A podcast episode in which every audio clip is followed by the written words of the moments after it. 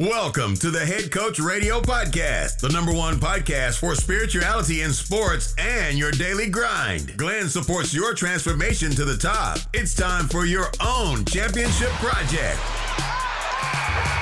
Listen to it, think about it, write it down, and win like a champion. Are you ready? Here we go.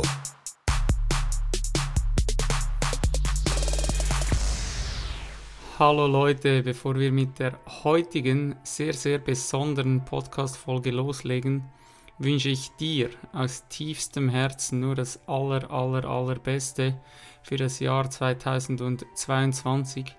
Mögen alle deine Ziele, alle deine Wünsche und Träume in Erfüllung gehen und ich bin mir sicher, dass wir ein überragendes Jahr werden. Aber jetzt lass uns zur heutigen Folge kommen und die heutige Folge ist eine absolute Herzensangelegenheit für mich, weil zum ersten Mal ist mein jüngerer Bruder auf meinem Podcast zu hören. Und Menschen, die mich vielleicht ein bisschen besser kennen und persönlich kennen, die wissen, dass er für mich in so gut wie allen Lebensbereichen ein absolutes Vorbild ist und ich seine Meinung einfach unglaublich schätze. Für mich ist er definitiv ein Genie. Sobald die Folge draußen ist, werde ich sie richtig pushen, da die Message und der Wert dieser Folge für mich von höchster Bedeutung sind. Alles, was ich von dir benötige, heute sind 18 Minuten und 44 Sekunden deiner Aufmerksamkeit. Und natürlich auch eine gewisse Offenheit gegenüber der gesamten Thematik. Ich kann dir versprechen, auf jeden Fall wird es dich persönlich auch betreffen. Zudem hast du heute zwei Möglichkeiten. Du kannst diesen Podcast hören oder du kannst diesen Podcast hören. Und ich möchte, dass du ihn hörst. Das heißt, hör wirklich zu. Mach nicht noch sieben andere Dinge nebenbei, sondern nimm dir die Zeit, um wirklich den Podcast anzuhören und versuche ihn zu verstehen. Zudem bitte ich dich bereits im Voraus, wenn dir diese Folge gefällt und mit dir resoniert, teile sie mit so vielen Menschen wie möglich. Sende den Link am besten an alle deine Kontakte, weil ich bin davon überzeugt, dass diese Gedanken die Welt verändern können, wenn sie auf die richtigen Ohren treffen. Du spürst es vielleicht und kannst es an meiner Stimme hören. Ich bin richtig pumped und wünsche dir jetzt einfach ganz, ganz viel Spaß mit der heutigen Folge mit einem der wichtigsten Menschen in meinem Leben. Und ich melde mich am Ende dieser Folge nochmals bei dir.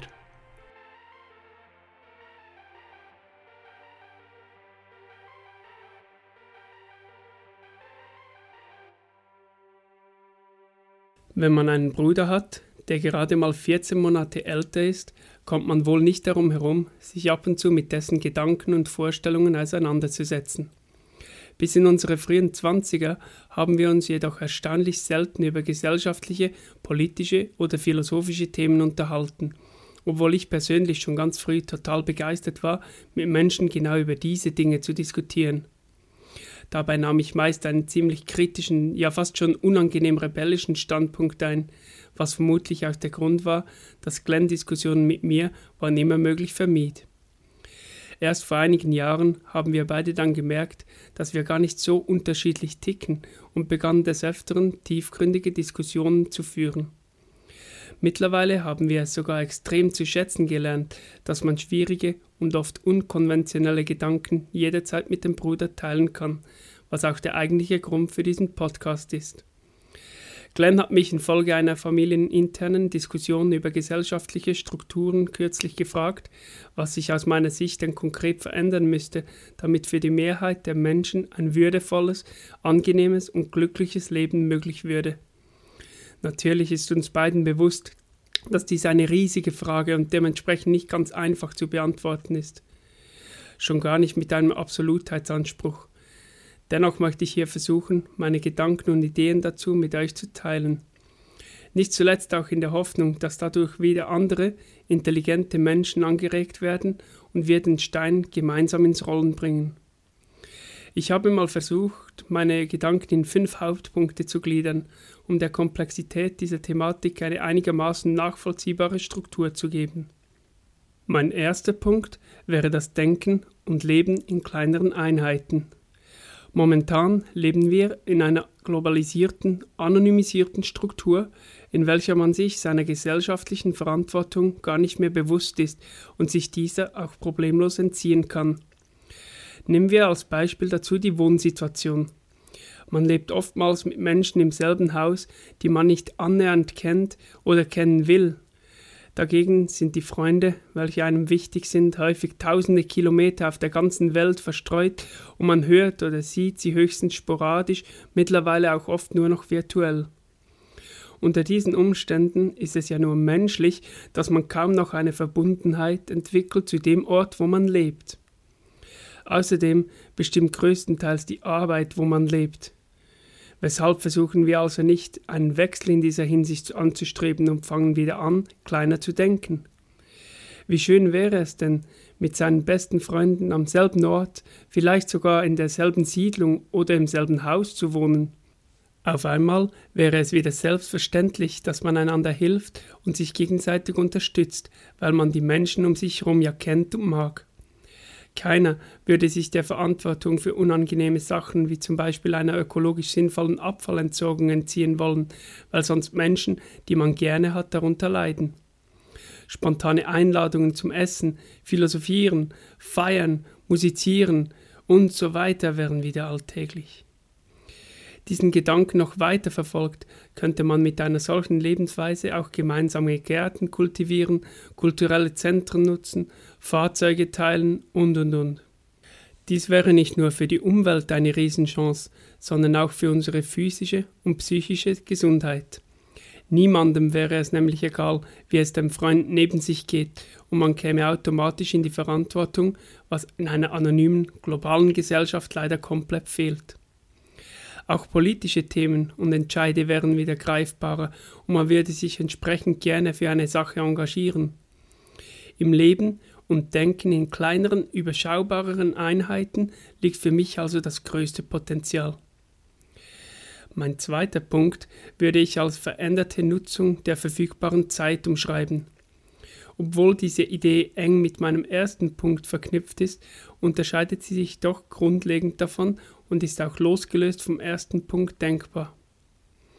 Es geht darum, dass wir davon abkommen, unsere Zeit stur in Arbeitszeit und Freizeit zu unterteilen. Sind wir einmal ehrlich, diese Unterteilung findet ja bei den meisten Menschen sowieso nur deswegen statt, weil sie die Tätigkeit, der sie während der Arbeitszeit nachgehen, nicht als erfüllend empfinden. Ohne Lohn würden sich die allermeisten niemals der Tätigkeit widmen, welche einen Großteil ihres Lebens bestimmt. Klar werden jetzt einige denken, so schlimm finde ich meine Arbeit doch gar nicht, es macht mir ja Spaß. Dennoch glaube ich, dass auch diese Leute gerne noch mehr Zeit für andere Dinge hätten. Wir sind mittlerweile dermaßen überproduktiv, dass viele Tätigkeiten lediglich der Beschäftigung an sich dienen und auf keinen Fall einen realen Nutzen für die Gesellschaft haben. Komplexe administrative Verfahren und aufgeblasene bürokratische Prozesse lassen uns jedoch im Glauben, dass unsere Tätigkeiten wichtig oder gar essentiell für eine funktionierende Wirtschaft seien. In Tat und Wahrheit rauben sie uns nur Zeit für andere, selbstbestimmte Dinge, und wir wären mindestens genauso produktiv, ja vermutlich gar deutlich effizienter ohne sie wie einige Pilotprojekte von Viertagewochen oder verkürzten Arbeitszeiten im Übrigen bereits zeigen konnten. Was wäre denn der Vorteil von mehr selbstbestimmter Zeit? In erster Linie würde man sich dann wieder vermehrt fragen, was man eigentlich gerne tut. Vielleicht ein neues Instrument lernen, Sport treiben, malen, Zeit mit den Kindern verbringen, sich mit anderen Menschen unterhalten und diskutieren? All diese Dinge haben kulturell gesehen einen unbeschreiblichen Wert, abgesehen davon, dass sie uns glücklich machen und uns Energie und Lebensfreude verleihen. Und was spricht denn dagegen, die Lebenszeit mehrheitlich auf diese Art und Weise zu nutzen? Die Wirtschaft sollte ja ursprünglich dem Menschen dienen und nicht umgekehrt. Meines Erachtens entstünden durch ein Umdenken in dieser Hinsicht wieder neue, innovative Ideen und besonders in Verbindung mit meinem ersten Punkt bekämen dadurch in Vergessenheit geratene Werte wieder eine immense Bedeutung. Wir sollten also unbedingt hinterfragen, wie wir in Zukunft die Zeit unseres Alltags gestalten möchten, um insgesamt zufriedener und erfüllter leben zu können. Punkt 3 setzt ebenfalls in der Alltagsgestaltung an, und zwar in derjenigen der ganz Jungen. Umschreiben würde ich diesen Punkt in Anlehnung an ein vielversprechendes Projekt, welches in Luzern seit einigen Jahren läuft als Glücksschule. Natürlich bin ich als Sekundarlehrer speziell intensiv mit dem Bildungssektor konfrontiert und sehe deswegen vermutlich auch besonders kritisch hin. An dieser Stelle entschuldige ich mich bereits im Vorfeld für einige allenfalls zu radikal klingende Aussagen und möchte auch darauf hinweisen, dass ich dadurch keinesfalls die Arbeit und das Engagement vieler extrem guter Lehrkräfte schmälern will. Fakt ist jedoch, dass sich unser Schulsystem im Kern seit der Einführung der Schulpflicht 1874 kaum verändert hat. Ihr Ziel ist es nach wie vor, die Kinder und Jugendlichen so für die Wirtschaft zu formen, dass sie nach der obligatorischen Schulzeit als Zahnrad des Systems funktionieren, ohne das Ganze kritisch zu hinterfragen. Denn im schlimmsten Fall könnte die jüngere Generation dieses System ja sogar als untauglich empfinden und nach Alternativen suchen. Zudem werden durch unser Bildungssystem zwei Fliegen mit einer Klappe geschlagen. Abgesehen davon, dass die Jungen das gesamte Wertesystem unserer Gesellschaft bis zu ihrer Mündigkeit komplett verinnerlicht haben, bietet ein staatlich gelenktes Schulsystem die Möglichkeit, die Kinder und Jugendlichen in einen zeitlich getakteten Alltag zu pressen, welcher den Eltern erlaubt, während festgelegten Zeiten problemlos einer wirtschaftlich relevanteren Tätigkeit nachzugehen als der Erziehung und Bildung ihrer Kinder. Diese findet dann nämlich nach genau kalkulierten Vorgaben mehr oder weniger einheitlich statt, wodurch kurzfristig einen maximalen wirtschaftlichen Nutzen erzielt werden kann. Nun stellt sich für mich wieder die Frage, ob die Wirtschaft einen Selbstzweck besitzen soll oder ob wir die Zukunft der kommenden Generation auch tatsächlich in deren Hände geben wollen, im Vertrauen darauf, dass daraus viele sicherlich gute oder sogar bessere Ideen, Systeme und Lösungsansätze gefunden werden. Grundvoraussetzung dafür ist natürlich, dass die Kids tatsächlich die Verantwortung für das persönliche Handeln bekommen und übernehmen können. Was müsste in meinen Augen also passieren? Die kommende Generation sollte so selbstbestimmt und unvoreingenommen lernen dürfen wie nur möglich. Dies ist ja auch ein natürliches Grundbedürfnis von Heranwachsenden. Ich persönlich kenne jedenfalls kein Kind, welches nicht gerne und freiwillig irgendeine Sache lernt. Die Schule würde sich demnach von einem Kontrollapparat mit polizeiähnlichen Strukturen zu einem vielseitigen Pool aus Lernangeboten wandeln, in dem nicht vorgegeben wird, was gut oder schlecht bzw. wichtig oder unwichtig zu lernen sei. Entsprechend wäre die intrinsische, also die von innen kommende Motivation der Lernenden um einiges größer, woraus sich automatisch auch unglaubliche Ergebnisse zeigen würden. Eigentlich müsste man nur einmal schauen, wie viele erfolgreiche Menschen nicht die in Anführungszeichen normale Schule besucht haben, um das Potenzial alternativer Bildungsformen zu erkennen. Thomas Edison, Benjamin Franklin, Whoopi Goldberg, Elijah Wood, Justin Timberlake, Billie Eilish, Serena und Venus Williams, Agatha Christie, Soichiro Honda, Mark Twain oder Wolfgang Amadeus Mozart sind nur einige Beispiele dafür. Auch ist die Idee alternativer Bildungsformen nicht neu. Bereits im 19. Jahrhundert beschäftigten sich große Denker wie zum Beispiel Tolstoi mit genau solchen Themen und die wohl bekannteste Ausbildungsstätte fürs sogenannte freie Lernen, die Summerhill Schule, wurde bereits in den 20er Jahren des letzten Jahrhunderts gegründet. Für eine gesellschaftliche Optimierung benötigen wir in meinen Augen also unbedingt auch ein Umdenken im Bereich der Bildung. Schule soll zukünftige Generationen glücklich machen und zum selbstbestimmten Denken und Handeln befähigen. Punkt 4 umschreibe ich absichtlich etwas provokant als Geld regiert nur, solange man es zulässt. Den ganzen Ausführungen vorwegzunehmen ist, dass sich meine gesamte Kritik nicht gegen das Geld als Tauschmittel, sondern gegen das dem Geld zugrunde liegenden Finanz- und Wirtschaftssystem richtet. Einfachheitshalber werde ich dieses System nachfolgend oft als Kapitalismus bezeichnen. Anfangen möchte ich mit einem Rückblick in der Geschichte und zwar in die Zeit des Kolonialismus, welcher eigentlich mit der Entdeckung Amerikas begann und bis zum Ersten Weltkrieg andauerte. im Zuge dieses Kolonialismus, der wirtschaftlichen Ausbeutung und politischen Unterdrückung von sogenannten unzivilisierten Gesellschaften wurden die Weichen für die Expansion des Kapitalismus gestellt und die globale materielle Ungleichheit verschärft. Nachdem man zunächst die wirtschaftlichen Strukturen jener ursprünglich gut funktionierenden Gesellschaften kaputt gemacht hat, indem man ihnen sämtliche materiellen Lebensgrundlagen entzogen hat, wurden sie in das Abhängigkeitsgefüge des Welthandels, in dem sie mangels Kapital nur verlieren konnten, fest eingebunden. Danach entließ man sie in die Unabhängigkeit. Die Folgen davon sind bis heute fester Bestandteil des globalen Kapitalismus und für dessen Funktionieren unverzichtbar. Gebiete, wo Menschen am Hungertuch nagen, betreiben devisenbringende landwirtschaftliche Monokulturen für den Export in kapitalträchtige, übersättigte Länder, anstatt Nahrung für die eigene Bevölkerung anzubauen.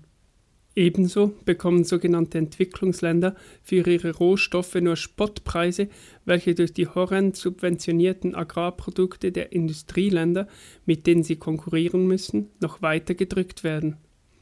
Alleine diese Mechanismen sollten uns doch zu denken geben und uns schleunigst zum Andenken neuer, gerechterer Wirtschaftsformen bewegen. Um die Absurdität des kapitalistischen Systems noch zu verdeutlichen, möchte ich aber noch ein paar weitere Aspekte anfügen. Wachstum ist der Motor unserer Ökonomie. Zinsen sind demnach eine notwendige Bedingung für das Funktionieren des Finanzsystems. Einfach ausgedrückt bedeutet dies nichts anderes, als dass Kapital die Eigenschaft hat, seinen Wert zu erhöhen, ohne dass jemand dafür einen Finger krümmen muss. Logische Schlussfolgerung daraus ist, dass der Profit steigt, je mehr Kapital jemandem zur Verfügung steht und je mehr man damit auf unproduktive Art spekuliert oder mit Fantasiewerten jongliert.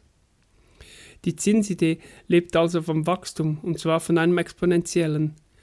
Logischerweise funktioniert das nur so lange, wie auch jemand reelle Gegenwerte in Form von Waren oder Dienstleistungen erzeugt. Natürlich exzessiv und bis zum Zusammenbruch. Unabhängig von der berechtigten Frage, wozu überhaupt, mutet ein unendliches Wachstum in einer Welt mit endlichen Ressourcen doch ziemlich widersinnig an. In der Medizin kennen wir ein ähnliches Phänomen, über welches wir uns aber alle einig sind, dass es krank ist und schnellstmöglich beseitigt werden muss der Krebs. Um nicht noch tiefer in die Wirrungen des Kapitalismus abzutauchen, möchte ich zu diesem Punkt abschließend sagen, dass wir, obwohl es leider noch keine hundertprozentig funktionierende und geprüfte Patentlösung als Alternative gibt, doch langsam davon abkommen sollten, unseren Kapitalismus als heiligen Gral zu betrachten und entsprechend den Mut haben sollten, neue Modelle anzudenken und auszuprobieren. Weil nur solange wir uns den kapitalistischen Mechanismen anpassen, welche im Übrigen menschgemacht sind und keineswegs von verschwörerischen Gruppen mit bösen Absichten hervorgebracht wurden, nur solange wird dieses System auch über uns herrschen. Punkt 5 und somit mein abschließender Gedanke zur Optimierung unserer Lebensweise umschreibe ich als Nutzung des Momentums. Gesellschaftliche Veränderungen haben ihren Ursprung meist in der Unzufriedenheit von Teilen der Bevölkerung. Ob bei der Französischen Revolution, der kirchlichen Reformation, den Unabhängigkeitsbewegungen in Katalonien, den Aufständen in Chiapas, der Krise in Argentinien im Jahre 2001 oder dem arabischen Frühling. Staut sich bei uns zu viel Unzufriedenheit an, wächst der Ruf nach Veränderung unweigerlich. Je tiefer die Unzufriedenheit, desto radikaler werden auch meist die bestehenden Strukturen bekämpft. Glücklicherweise leben wir in einer Zeit, wo der Austausch mit anderen Menschen einfacher ist als je zuvor. Man findet auf dem gesamten Globus in der Kürze Gleichgesinnte und kann mit ihnen dank unseren technischen Möglichkeiten in Kontakt treten. Diesen Fakt sollten wir nutzen, um die Welt nach unseren Vorstellungen zu gestalten, wann immer wir mit einer Sache unzufrieden sind. Die Klimademos, Black Lives Matters Kundgebungen oder Versammlungen von Corona-Maßnahmengegner sind aktuelle Beispiele, welche zeigen, wie rasch man sich auf der gesamten Welt gemeinsam mit Gleichgesinnten für eine Sache einsetzen kann. Ob solche Bewegungen nachhaltig sind und Früchte tragen, hängt stark damit zusammen, wie große Teile der Gesellschaft davon angesprochen werden und ob sie den Nerv der Zeit treffen. Daher appelliere ich an alle, welche merken, dass irgendetwas schief läuft und das Gefühl verspüren, etwas verändern zu wollen, möglichst viele Menschen darauf aufmerksam zu machen. Ob man dazu einen Podcast aufnimmt, einen Insta-Post macht, einen Film dreht, auf die Straße geht, ein Buch schreibt oder einfach nur mit Leuten aus dem Umfeld darüber spricht, spielt in meinen Augen absolut keine Rolle. Wichtig ist nur, dass man äußert, was einen beschäftigt und womit man unzufrieden ist, selbst wenn man noch keine Lösung dafür hat. Denken und fühlen genügend Menschen gleich und wissen dies auch voneinander, entstehen oft ungeahnte Dynamiken mit großer Wirkung. Überlege dir nur einmal, wie viele Freunde in deinem engsten Umfeld gestresst sind, sich eingeschränkt oder unterdrückt fühlen, zu wenig Zeit für Dinge und Menschen haben, die sie lieben, Angst vor der Zukunft verspüren oder in Krisen irgendeiner Art stecken. Die aktuelle Zeit ist in meinen Augen ein optimaler Nährboden, um das Momentum auszunutzen und eine Veränderung in Gang zu bringen. Zum Abschluss möchte ich nochmals zusammengefasst alle fünf Punkte nennen, welche aus meiner Sicht die Gesellschaft positiv beeinflussen könnten. Erstens das Denken und Leben in kleineren Einheiten. Zweitens die veränderte Nutzung der verfügbaren Zeit. Drittens die Glücksschule. Viertens Geld regiert nur so lange, wie man es zulässt. Fünftens die Nutzung des Momentums. Nun hoffe ich, dass ich dich mit meinen Ausführungen bereichert, inspiriert oder zumindest zum Denken angeregt habe. Da ich kaum auf sozialen Medien aktiv bin, kannst du dich gerne bei Glenn melden, falls du eine Frage an mich hast, mit mir über eine Sache diskutieren oder auch gemeinsame Projekte oder Ideen verfolgen möchtest. Er sagt dir dann gerne, wie du mit mir am besten in Kontakt trittst. Herzlichen Dank fürs Zuhören und Tschüss. Welcome back und ein großes Dankeschön, wenn du bis zum Schluss dran geblieben bist. Wow, was soll ich sagen? Ich danke meinem Bruder von ganzem Herzen für diese Denkanstöße und seine kostbare Zeit. Wie denkst du darüber? Lass es mich unbedingt wissen. Schreibe mir deine persönlichen Gedanken per Instagram, WhatsApp oder auch per Mail an info@headcoach.ch. Auch wenn du gewisse Dinge vielleicht komplett anders siehst, das macht das Ganze erst so richtig spannend. Und wie gesagt, weil mein Bruder findest du nicht auf den sozialen Netzwerken oder kaum, deshalb tritt gern mit mir in Kontakt. Ich persönlich werde einige meiner Gedanken dazu in der nächsten Podcast-Folge gerne mit dir teilen. Zum Schluss noch eine Sache. Wie du weißt, ist dieser Podcast mein Baby und er liegt mir sehr am Herzen. Ich stecke viel Zeit und Energie hier rein. Seit ein paar Tagen besteht die Möglichkeit, Podcasts auch auf Spotify zu bewerten. Ich würde es unglaublich schätzen, wenn du dir 5 äh, Sekunden Zeit nimmst, um auf die 5-Sterne-Bewertung zu klicken.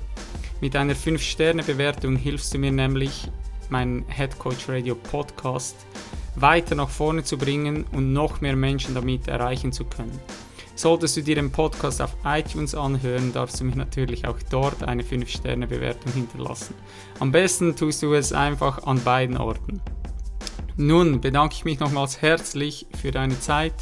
Teile diese Folge, wie gesagt, mit allen Menschen, die du kennst und hau rein. Thank you for your precious time, champ. I hope you found this episode valuable and you'll come back for the next one. Don't forget, where your focus goes, your energy flows. Be thankful. Take responsibility for yourself. Breathe. Dream big. Save the planet. Greatness is upon you. I believe in you. Peace out.